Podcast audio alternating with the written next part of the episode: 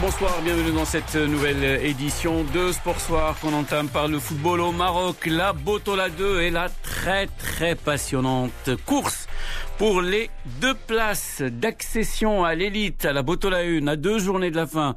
Tout reste possible dans cette course avec deux fauteuils donc pour trois prétendants cet après-midi dans le choc entre deux adversaires directs dans cette course à l'élite. Le Mas de Fez et Shabab Mohamedia. Les jaunes et noirs ont réussi une excellente opération en emportant un but à zéro. Le Mas qui revient à un point du Shabab.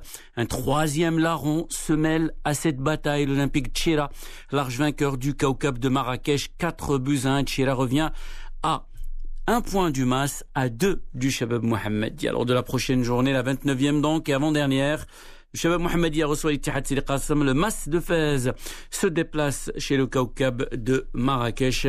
Et Chira va aller défier chez elle la formation du Widad Tmara. Dans le bas de tableau, plusieurs anciens pensionnaires de l'élite sont eux en lutte pour le maintien en deuxième division. Le cas du Kaukab de Marrakech, du Shabab Rif d'Al Husseima, de l'association sportive de Salé, de Sidi Qassam ou encore de Shabab Bengrir.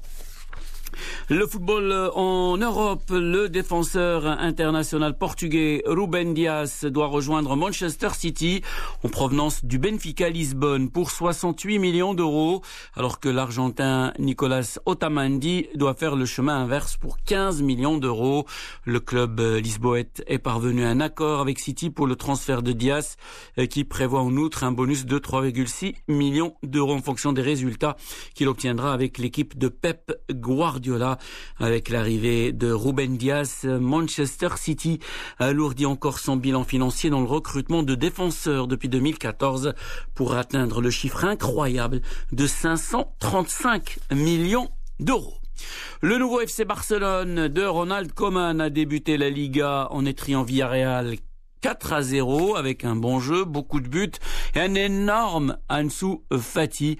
Que de bonnes nouvelles pour une équipe qui a finalisé la saison dernière sur la défaite historique 8-2 contre le Bayern et une triste histoire de va-et-vient avec Messi. Messi, on l'a un petit peu vu, mais celui qui a explosé les écrans, c'est bien la jeune pépite Ansu Fati, notre consultant pour la Liga Fred Hermel est sous le charme de l'attaquant du Barça.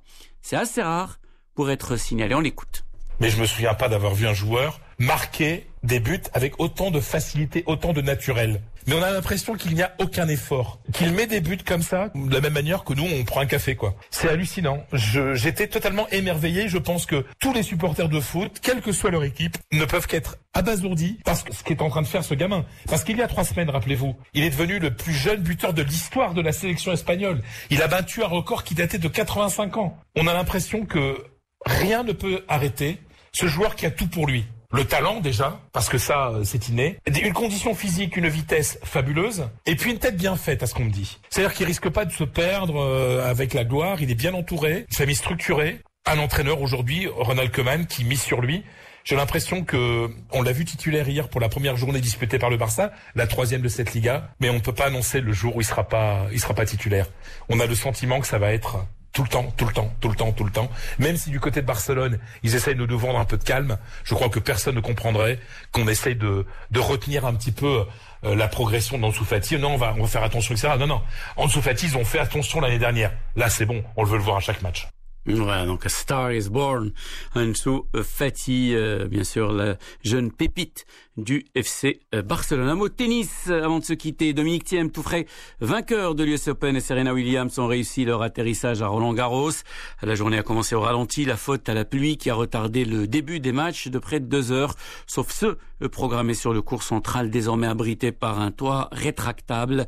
Raphaël Nadal qui égalerait le record de couronne en grand chelem, 20 titres établis par Roger Federer absent, s'il triomphe une treizième fois sur la terre battue parisienne après apprivoisera-t-il aussi bien ces conditions inédites?